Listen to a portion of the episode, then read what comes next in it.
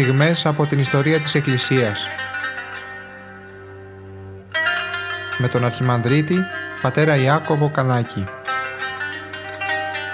Πρωτοσύγγελο της Ιεράς Μητροπόλεως Γόρτινος και Μεγαλοπόλεως.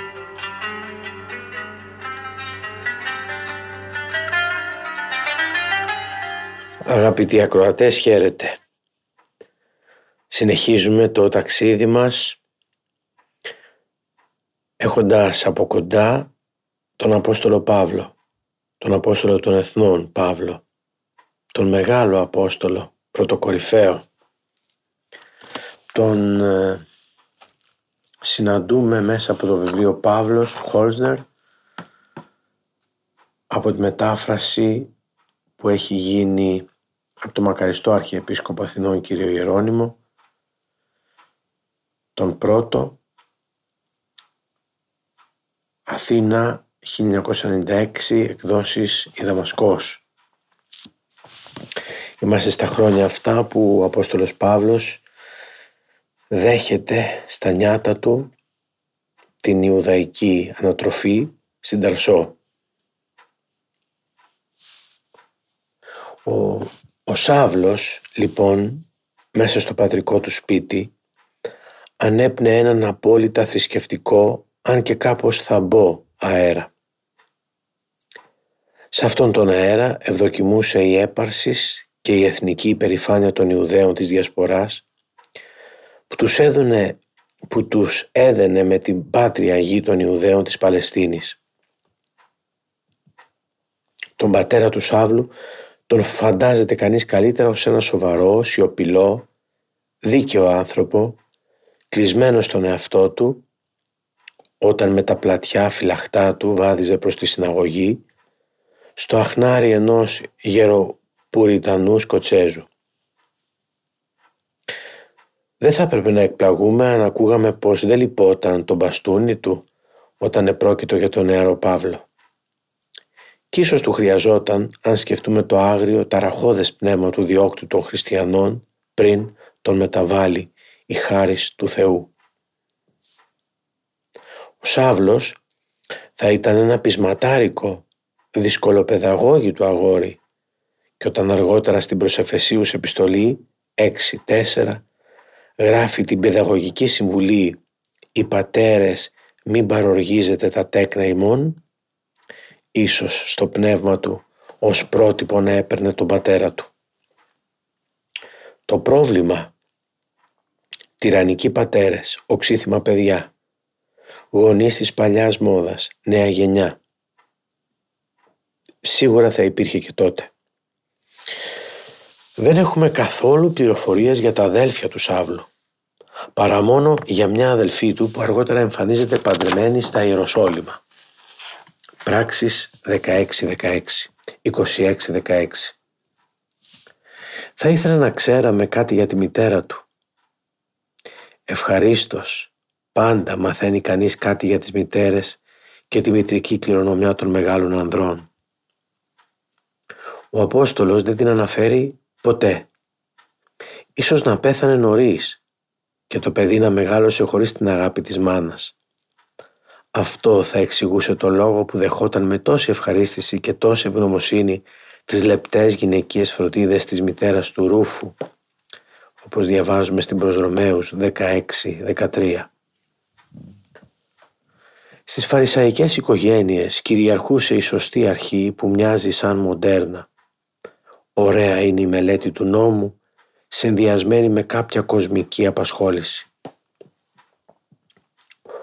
Ο πατέρας του Σάβλου κατά τα φαινόμενα ήταν πλούσιος, υφασματέμπορος και σκηνοποιός.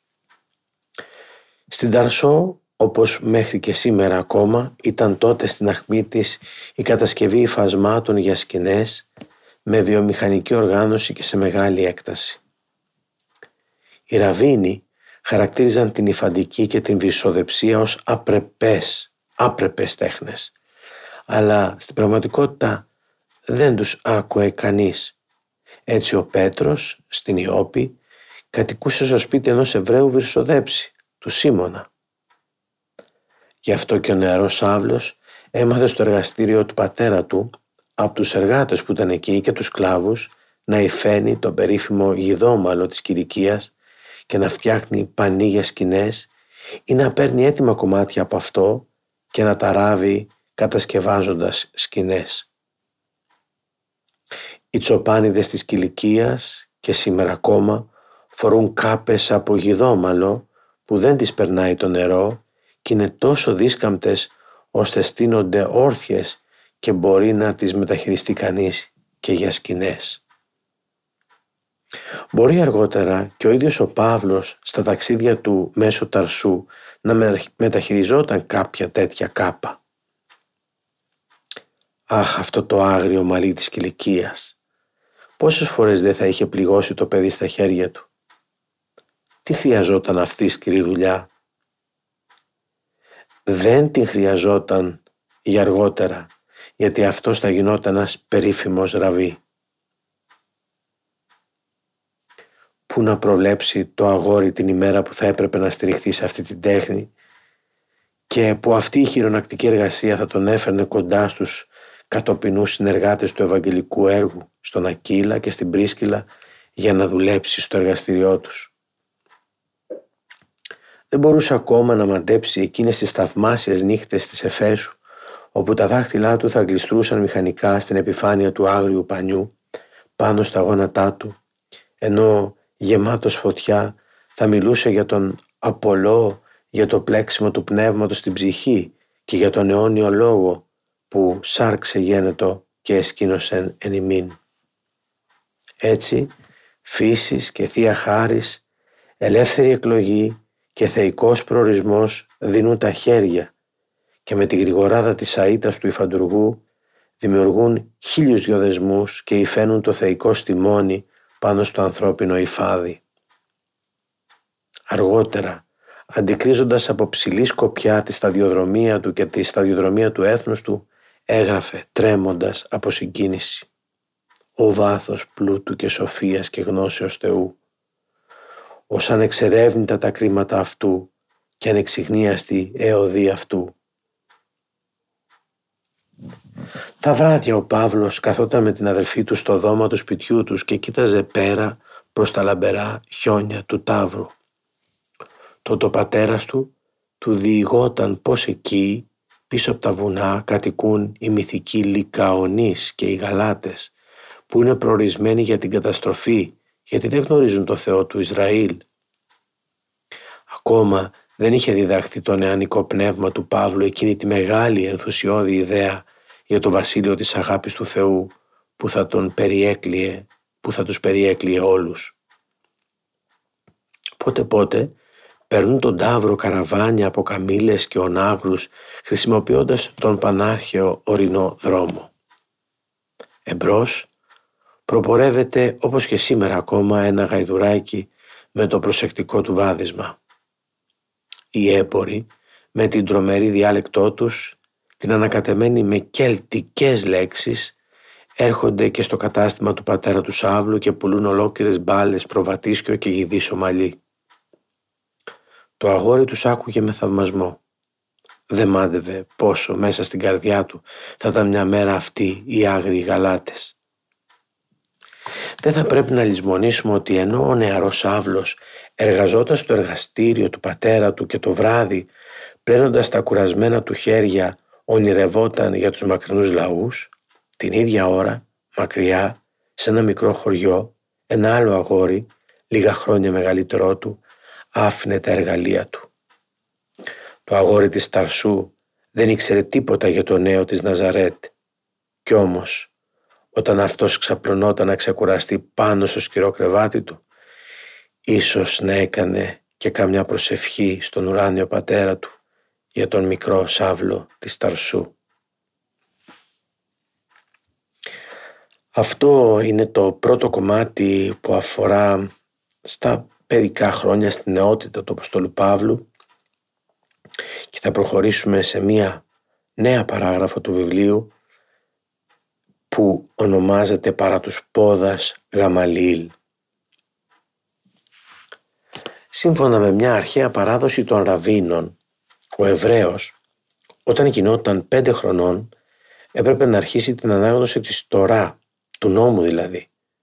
10 χρονών την ανάγνωση της Μισνά, της προφορικής παράδοσης, 15 χρονών την ανάγνωση του Ταλμούδ, τη διδασκαλία και 18 χρονών έπρεπε να οδηγηθεί στο νηφικό δωμάτιο. Σαν αυστηρός φαρισαίος, ο πατέρας του Σάβλου μπορεί στην εορτή του Πάσχα να τον πήγε στα Ιεροσόλυμα. Ήρθε όμως μια μέρα όταν ήταν 15 χρονών που ο νεαρός Σάβλος έπρεπε να μετακομίσει στα Ιεροσόλυμα για να εγγραφεί στο περίφημο Πανεπιστήμιο του Ναού. Σήμερα δεν μπορούμε να φανταστούμε τι σήμαινε το πρώτο βλέμμα προς την Ιερουσαλήμ, την πόλη των θερμών ονείρων του λαού του, για ένα νεαρό Ισραηλίτη με τη θρησκευτική μόρφωση του Σάβλου. Όταν πλησίαζε προς την πόλη από το βόρειο μέρος της, είχε μπροστά του μια ακατανίκητη θέα. Δεξιά, από τις πλαγιές του όρους των ελαιών, από τη βαθιά αυλακιά του χυμάρου των κέντρων, υψωνόταν με όλη του τη μεγαλοπρέπεια ο ναός του Ηρώδη, σαν ολόκληρη οροσυρά από αστραφτερά μάρμαρα που, το, που τα επισκίαζε η χάρις, η λάμψης της χρυσής στέγης του Αγίου Οίκου. Προς τη δύση απλωνόταν η πόλη με τα παλάτια της και πάνω απ' όλα το νέο παλάτι του Ηρώδη που ξεχώριζε περήφανα. Μια δεύτερη όμως, το ίδιο μεγάλη μέρα, ήταν όταν ο Σάβλος καθώς κάπως, που καθώς κάπως μαζεμένος πήγε για πρώτη φορά στο κολέγιο μέσα σε εντελώς ξένα πρόσωπα και μάλιστα όταν πρίτανες του κολογίου ήταν ο πολυσέβαστος Ραβή Γαμαλίλ, νομοδιδάσκαλος τίμιος παντί το λαό, μέλος του συνεδρίου, ένας μεγάλος και με ευρείες αντιλήψεις πνευματικός καθοδηγητής που τόλμησε ακόμα και τους Αποστόλους να πάρει υπό την προστασία του. Τα Ιεροσόλυμα τότε ήταν γεμάτα από νέους που σπούδαζαν. Η σχολή των Ραβίνων έδινε στην πόλη το ιδιαίτερο χρώμα όπως η Σορβόνη στο μεσαιωνικό Παρίσι. Αυτοί οι Ραβίνοι δεν ήταν τίποτα υπάλληλοι ή μισθωτοί ή τίποτα σοφοί της πένας. Ζούσαν φτωχικά και εκτός από τη διδασκαλία εξασκούσαν και κάποιο χειρονακτικό έργο. Ο μεγάλος Χιλέλ εργαζόταν με ροκάματο. Ο Γεχοσούα ήταν καρβουνιάρης. Αυτός είπε «Δεν ξέρεις τίποτα για τα βάσανα των μαθητών, των σπουδασμένων, πώς συντηρούνται και πώς τρέφονται». Το ίδιο μπορεί να υπέφερε και ο Παύλος όταν ο σφιχτοχέρης γεροπατέρας του του τάστελνε λίγα. Αυτό διαφωτίζει την αυστηρή διεξαγωγή του αποστολικού του έργου που τον κάνει να μην θέλει να ζήσει εις βάρος των χριστιανών. Εκείνο τον καιρό, οι θεολόγοι της Ιερουσαλήμ ήταν χωρισμένοι σε δύο κατευθύνσεις. Η μία, του συγκαταβατικού ελαστικού Χιλέλ, που ήξερε να βρίσκει μια διέξοδο στη σκυρότητα του νόμου και η άλλη του φανατικού Σαμαή, που ερμήνευε τον νόμο κατά γράμμα. Ο Γαμαλίλ, εγγονός του Χιλέλ, ήταν αντάξιος του μεγάλου προγόνου του. Ο Σάβλος έγινε μαθητής και θαυμαστής του και προέκοπτε εν το Ιουδαϊσμό υπέρ πολλού συνδικιώτας. Τα φιλολογικά και καλλιτεχνικά ενδιαφέροντα της Ταρσού σε αυτήν την ιεροπρεπή ατμόσφαιρα υποχώρησαν, παρόλο που ο Γαμαλίλ τον ενεθάρρυνε στη μελέτη της ελληνικής φιλολογίας. Οι φοιτητές, όπως και σήμερα στο Αραβικό Πανεπιστήμιο Ελατσχάρ του Καΐρου, ήταν καθισμένοι χάμω ή πάνω σε πολύ χαμηλούς πάγκους σε ημικύκλιο γύρω από τον καθηγητή που καθόταν σε μια υψηλότερη θέση. Έτσι ο Παύλος καθόταν κατά γράμμα, παρά τους πόδας Γαμαλίλ. Την διδακτική μέθοδο την γνώριζε επακριβώς, όπως και σήμερα. Διάλεγαν μια ερμηνεία, ένα χωρίο από την Παλαιά Διαθήκη. Στην αρχή το διάβαζαν εβραϊκά και ύστερα στην ομιλούμενη αραμαϊκή. Έπειτα ο καθηγητής έλεγε τις διάφορες ερμηνείες που είχαν δοθεί ή που ήταν δυνατόν να δοθούν. Στο τέλος ο καθηγητής προκαλούσε μια συζήτηση με ερωτήσεις και απαντήσεις, όμοια με εκείνη που γίνεται στα φροντιστήρια των πανεπιστημίων μας. Έτσι το μάθημα τελείωνε, συνήθως με μια ξαναμένη διαλογική συζήτηση που συχνά γινόταν με μεγάλες φωνές. Η σπουδή της θεολογίας περιελάμβανε τότε δύο ομάδες την χάλαχα, δηλαδή τις άπειρες παραδόσεις και διατάξεις του νόμου και την χάγαδα, δηλαδή τις θρησκευτικές αλήθειες που έβγαιναν από την ιστορία της Παλαιάς Διαθήκης και τις ιστορίες που είχαν πλεχθεί γύρω της. Σύμφωνα με τους σημερινούς όρους τα λέγαμε κανονικό δίκαιο, ηθική δογματική και εκκλησιαστική ιστορία. Ότι ο, ότι ο Σάβλος σπούδασε και τα δύο φαίνεται από μια ματιά στις επιστολές του που μας παραδίδουν διάφορες συμβολικές ερμηνείες ιστορικών γεγονότων. Για σπουδή ιστορική, με τη σημερινή έννοια, δεν γίνεται λόγος στην αρχαιότητα. Οι Ραβίνοι ασχολούνται μάλλον με την ιστορία της ανθρωπότητας παρά με την ιστορία των ανθρώπων, με τη σχέση του ανθρώπου προς το Θεό, όπως εμφανίζεται στα πρόσωπα και τα γεγονότα του παρελθόντος που έγιναν τύπος, σύμβολο. Ένα παράδειγμα για τη χρησιμοποίηση των ιστορικών λεπτομεριών μας μας το δίνει στη μεγάλη του ομιλία στη συναγωγή ο Στέφανος που ίσως να άκουσε τα ίδια μαθήματα με τον Σάβλο και που πιθανόν να ήταν και αντιπαλός του. Η υπενιγμή του για την εκπαίδευση και τα θαύματα του Μωυσή για τη μεσολάβηση αγγέλων στην κλίση του στην καιόμενη Βάτο κατάγονται από την Ιουδαϊκή παράδοση. Σε αυτή ανήκει και ο Ιαννής, ο Μαμβρής, που αναφέρεται στην δεύτερη προς Τιμόθεων 3,8 καθώς και η διήγηση για τον Αρχάγγελο Μιχαήλ που μάχεται με τον διάβολο για τη σωρό του Μωυσέως. Έτσι τέριαζε και στην ιδιοσυγκρασία του Παύλου να συμπλέκει ένα πλήθος λεπτομεριών για να παραστήσει σαφέστερα ένα άλλο ζήτημα εντελώς ανεξάρτητα από αυτές. Το Ευαγγέλιό του δεν το στηρίζεις στην Παλαιά Διαθήκη, αλλά μια και το έλαβε με άμεση αποκάλυψη, έρευνα τώρα στην Παλαιά Διαθήκη με τη βοήθεια της μυστικής του ερμηνείας της Αγίας Γραφής υπό το φως του Αγίου Πνεύματος, κατά τρόπον εντελώς ανεξάρτητο, για να βρει την εκ των υστέρων επικύρωση. Είδαμε παραπάνω δύο στοιχεία στη διαμόρφωση της εκπαίδευσης του Αποστόλου Παύλου. Τη θρησκευτική του εκπαίδευση και την ελληνική του μόρφωση στην Ταρσό. Τώρα προσθέτουμε και ένα ακόμα, ένα τρίτο. Τη βιβλική του εκπαίδευση και την αριστοτεχνική χρησιμοποίηση της τριπλής έννοιας της Αγίας Γραφής που διδάχτηκε στη σχολή του Γαμαλίλ. Χωρίς αυτή την τριπλή έννοια της Αγίας Γραφής, την τυπική, συμβολική, την επίκαιρη και την αλληγορική, δεν μπορούμε να εννοήσουμε τις επιστολές του Αποστόλου. Εδώ ακολουθούμε την ακριβή ανάλυση του Πράτ. Η τυπική έννοια είναι το πνευματικό, προφητικό, μυστικό νόημα που έχει μέσα του το γράμμα της Αγίας Γραφής. Η Αγία Γραφή ως έργο του Αγίου Πνεύματος είναι ένα ενιαίο προφητικό βιβλίο. Έτσι κατά τον Απόστολο Παύλο, ο πρώτος άνθρωπος, ο Αδάμ, είναι σύμβολο του Χριστού, του εσχάτου ανθρώπου. Είναι οι δύο μεγάλες συμβολικές μορφές που γύρω τους, σαν γύρω σε δύο πόλους, στρέφεται η ανθρώπινη ιστορία. Έτσι ο νόμος του Μωυσέως, ο Πασχάλιος Αμνός, ο βράχος στην έρημο, η συναγωγή, ο γάμος έχουν κατά τον Παύλο συμβολική σημασία. Επειδή όμως η Αγία Γραφή είναι βιβλίο υπέρχρονο, μπορεί να προσαρμοστεί στις ανάγκες όλων των εποχών.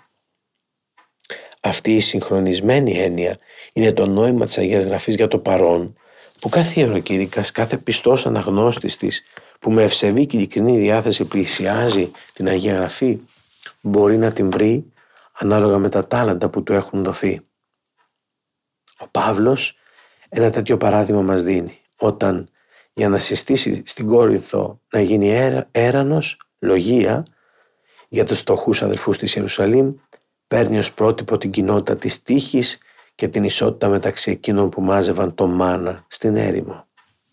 Χρησιμοποιεί κείμενο της γραφής σε μια ανάλογη περίσταση του παρόντος.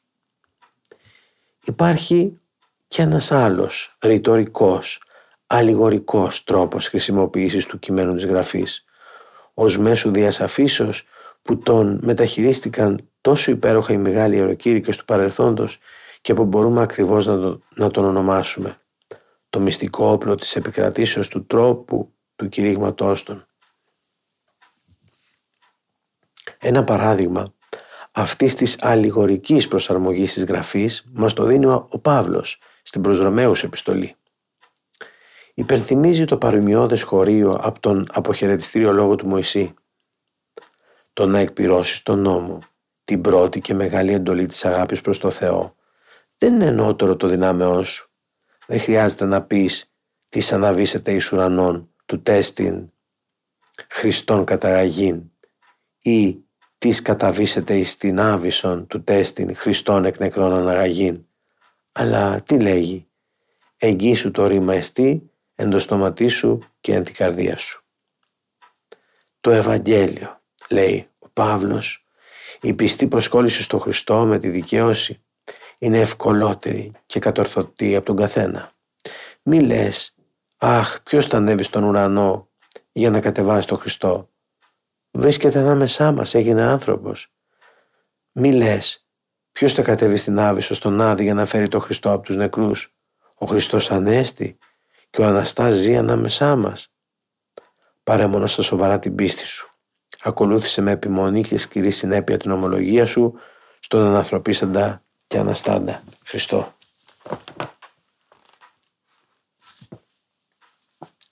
Αυτά δεν είναι αποδείξεις από την Αγία Γραφή, αλλά πολύ αποτελεσματικά ρητορικά τεχνάσματα. Ο Άγιος Βερνάρδος ήταν άφταστος. Το πνεύμα του όμως είχε διαποτιστεί και χορτάσει από το πνεύμα και τη γλώσσα της βίβλου.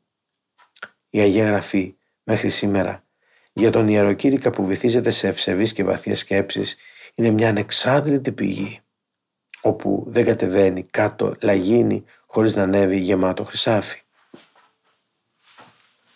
Για ένα νέο που σπούδαζε τότε στα Ιεροσόλυμα μακριά από τους γονείς του, η κοινωνική ζωή στην πρωτεύουσα δεν ήταν χωρίς κινδύνους.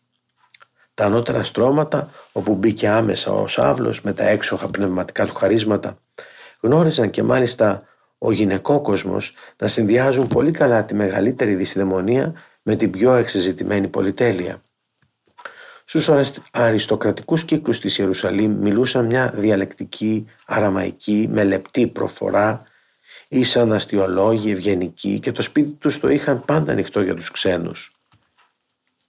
Οι σαγηνευτικές, μυρωμένες με νάρδο Εβραίες με βραχιόνια που κουδούνιζαν στα χέρια τους και στα πόδια τους, που πιο αντιπροσωπευτικός του τύπος θα ήταν ίσως η Βερενίκη, που και τον Τίτο τον ίδιο έμπλεξε στα δίχτυα της, για τον επαρχιώτη επισκέπτη παρουσίαζαν την τελευταία λέξη στη μόδα και στα κοσμήματα. Στο Σάβλο όμως, ο θρησκευτικός του ζήλος τα κατάπιε όλα αυτά. Γι' αυτό έμεινε και άγαμος, αν και ο γάμος ήταν υποχρεωτικός για τους ραβίνους. Ήταν κάτι που έκανε εντύπωση, αλλά υπήρχε και το προηγούμενο με τους μεγάλους άνδρες της ιστορίας όπως ο Ηλίας και ο Ιερεμίας. Ένας περίφημος ραβίνος που έμεινε και αυτός άγαμος το δικαιολόγησε με αυτά τα λόγια. Τι πρέπει να κάνω; Η ψυχή μου έχει κρεμαστεί στην τορά. Τον κόσμο ας τον πληθαίνουν άλλοι. Ίσως έτσι να σκέφτηκε τότε ο Παύλος.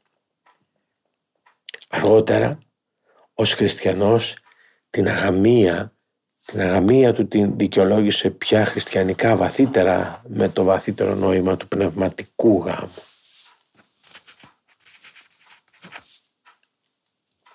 Ό,τι τον σαγίνευε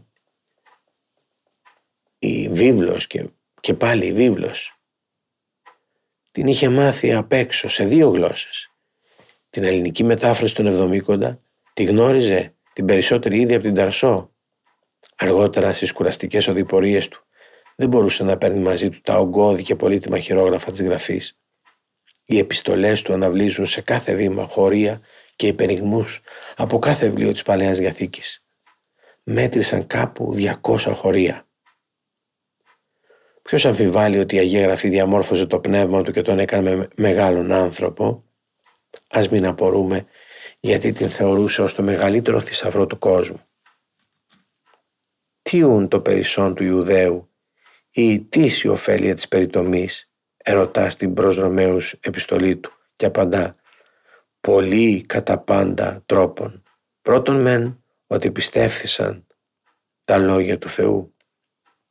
Είναι κάτι το συγκινητικό και χωρίς προηγούμενο η αγάπη αυτού του λαού για τη βίβλο του.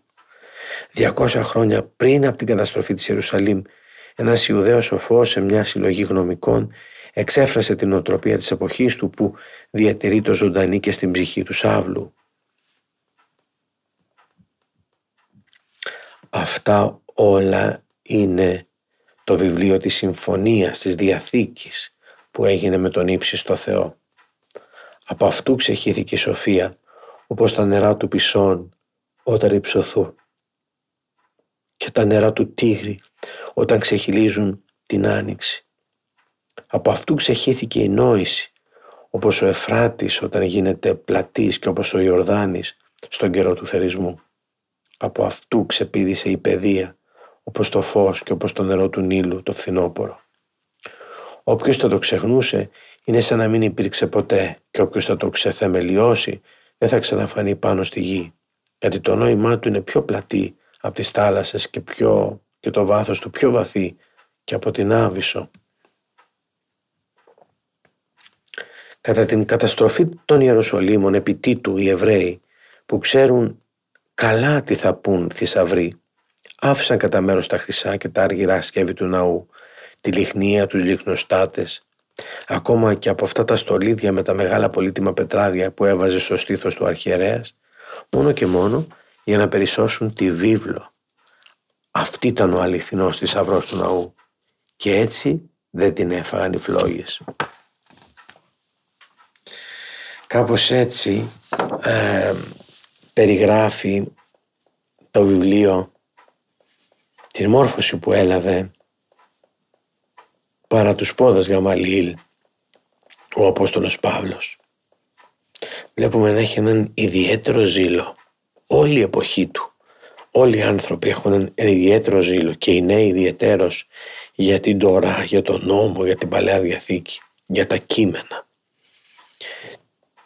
Την ίδια και ακόμα μεγαλύτερη έχει ο Σάβλος, ο οποίος θα εντρυφήσει λοιπόν δίπλα στο μεγάλο διδάσκαλο. Τον δούμε την επόμενη φορά να στο κεφάλαιο Στέφανος Σάβλος θα δούμε τη σχέση των δύο αυτών ε, προσώπων γιατί γράφει η Καινή Διαθήκη το ότι ο Παύλος ήταν παρόν στο λιθοβολισμό του Στεφάνου. Είναι συγκλονιστικό ότι η Καινή Διαθήκη γράφει την αλήθεια και δεν κρύβει κάτι. Όπως και στη συνέχεια γράφει, αναφέρει την φοβερή μεταστροφή του Αποστόλου Παύλου. Αυτός που βρέθηκε παρόν στο λιθοβολισμό του Στεφάνου, αυτός θα πάρει μία πέτρα, ένα λιθάρι και θα ρίξει εναντίον της ιδρολατρίας η οποία είχε επισκιάσει όλο τον τότε γνωστό κόσμο. Θα το δούμε αυτό την επόμενη φορά. Θα δούμε πώς ακόμα με την δυνότητα που έχει, το σκυροτράχυλο που έχει διώκει τους χριστιανούς ο Σάβλος μέχρι να γίνει Παύλος.